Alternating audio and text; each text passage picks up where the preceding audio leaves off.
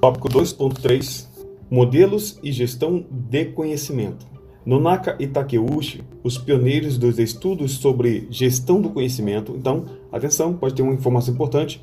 Nonaka e Takeuchi, pioneiros dos estudos sobre gestão do conhecimento, citam que a construção do conhecimento se dá por meio das crenças e compromissos, além de estar relacionada à ação, atitude e uma intenção específica sempre a partir do indivíduo. Então, eles citam é, que a construção do conhecimento se dá por meio das crenças e compromissos, além de estar relacionada. Então, a gestão do conhecimento, a gestão do conhecimento se dá por meio de crenças e compromissos, além de estar relacionada à ação, atitude e intenção específica, sempre a partir do indivíduo. Para esses autores, o conhecimento humano é classificado em dois tipos o conhecimento humano é classificado em dois tipos: tácito, conhecimento tácito, e conhecimento explícito. O conhecimento explícito é objetivo, está relacionado à linguagem formal e é facilmente transmitido entre os indivíduos. Então, conhecimento explícito é objetivo, está relacionado à linguagem formal está relacionado à linguagem formal e é facilmente transmitido entre os indivíduos. Muito cuidado para não confundir o explícito com informal, tá certo? Então, o explícito ele é objetivo e está relacionado à linguagem formal e é facilmente, facilmente transmitido entre os indivíduos. Por outro lado, o conhecimento tácito é subjetivo. Tácito é subjetivo e difícil de ser articulado na linguagem formal, por envolver fatores intangíveis, pois é o conhecimento pessoal incorporado à experiência individual e envolve crenças, emoções e habilidades. Por esse motivo, é considerado uma importante fonte de competitividade entre as organizações. Então, o conhecimento tácito é subjetivo, difícil de ser articulado na linguagem formal, difícil de ter articulado na linguagem formal, por envolver fatores intangíveis. Tácito, intangíveis, fatores intangíveis, pois é o conhecimento pessoal incorporado à experiência individual. Então, o conhecimento tácito é o conhecimento pessoal incorporado à experiência individual e envolve crenças, emoções e habilidades. Por esse motivo, é considerado uma importante fonte de competitividade entre as organizações. Esses dois conhecimentos, tácito e explícito, se complementam e a intenção entre eles é a principal dinâmica da criação do conhecimento nas organizações.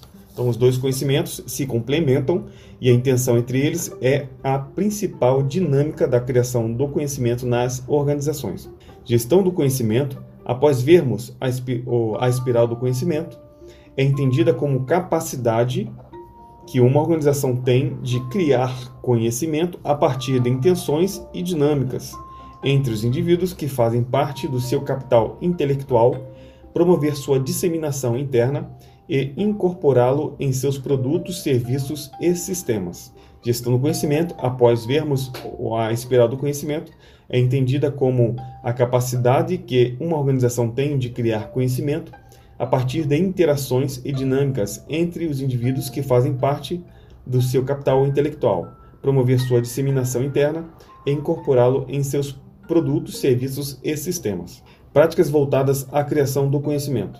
Embora o conhecimento não se configure como propriedade das organizações, embora o conhecimento não se configure como propriedade das organizações, o surgimento de novos produtos, serviços e processos está diretamente atrelado ao desempenho criado, criativo, desempenho criativo das pessoas que nelas atuam, ao conhecimento de cada indivíduo, assim como a interação deste com o grupo. Repetindo, embora o conhecimento não se configure como prioridade das organizações, o surgimento de novos produtos, novos serviços e novos processos está diretamente atrelado ao desempenho criativo das pessoas que nelas atuam.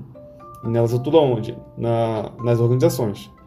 E também está atrelado, além do desempenho criativo, está atrelado também ao conhecimento de cada indivíduo, assim como a interação deste grupo. Então, é, os novos produtos, serviços e processos, né, o surgimento de novos produtos, serviços e processos da, nas organizações está diretamente atrelado ao desempenho criativo das pessoas, ao conhecimento de cada indivíduo e à interação deste com o grupo, né, desses indivíduos com o grupo nessas organizações. Nesse sentido, as práticas escritas a seguir refletem as iniciativas organizacionais, que podem facilitar o compartilhamento e a criação de conhecimentos. Então, nesse sentido, as práticas escritas a seguir refletem as iniciativas organizacionais que podem facilitar o compartilhamento e a criação de conhecimentos. Quais são as iniciativas? Educação corporativa, educação corporativa, portais corporativos de conhecimento, portais corporativos de conhecimento, memória organizacional, memória organizacional, mapa de conhecimento, mapa de conhecimento, benchmarking, benchmarking, comunidades de prática, comunidades de prática, sistemas de informação e sistemas de informação.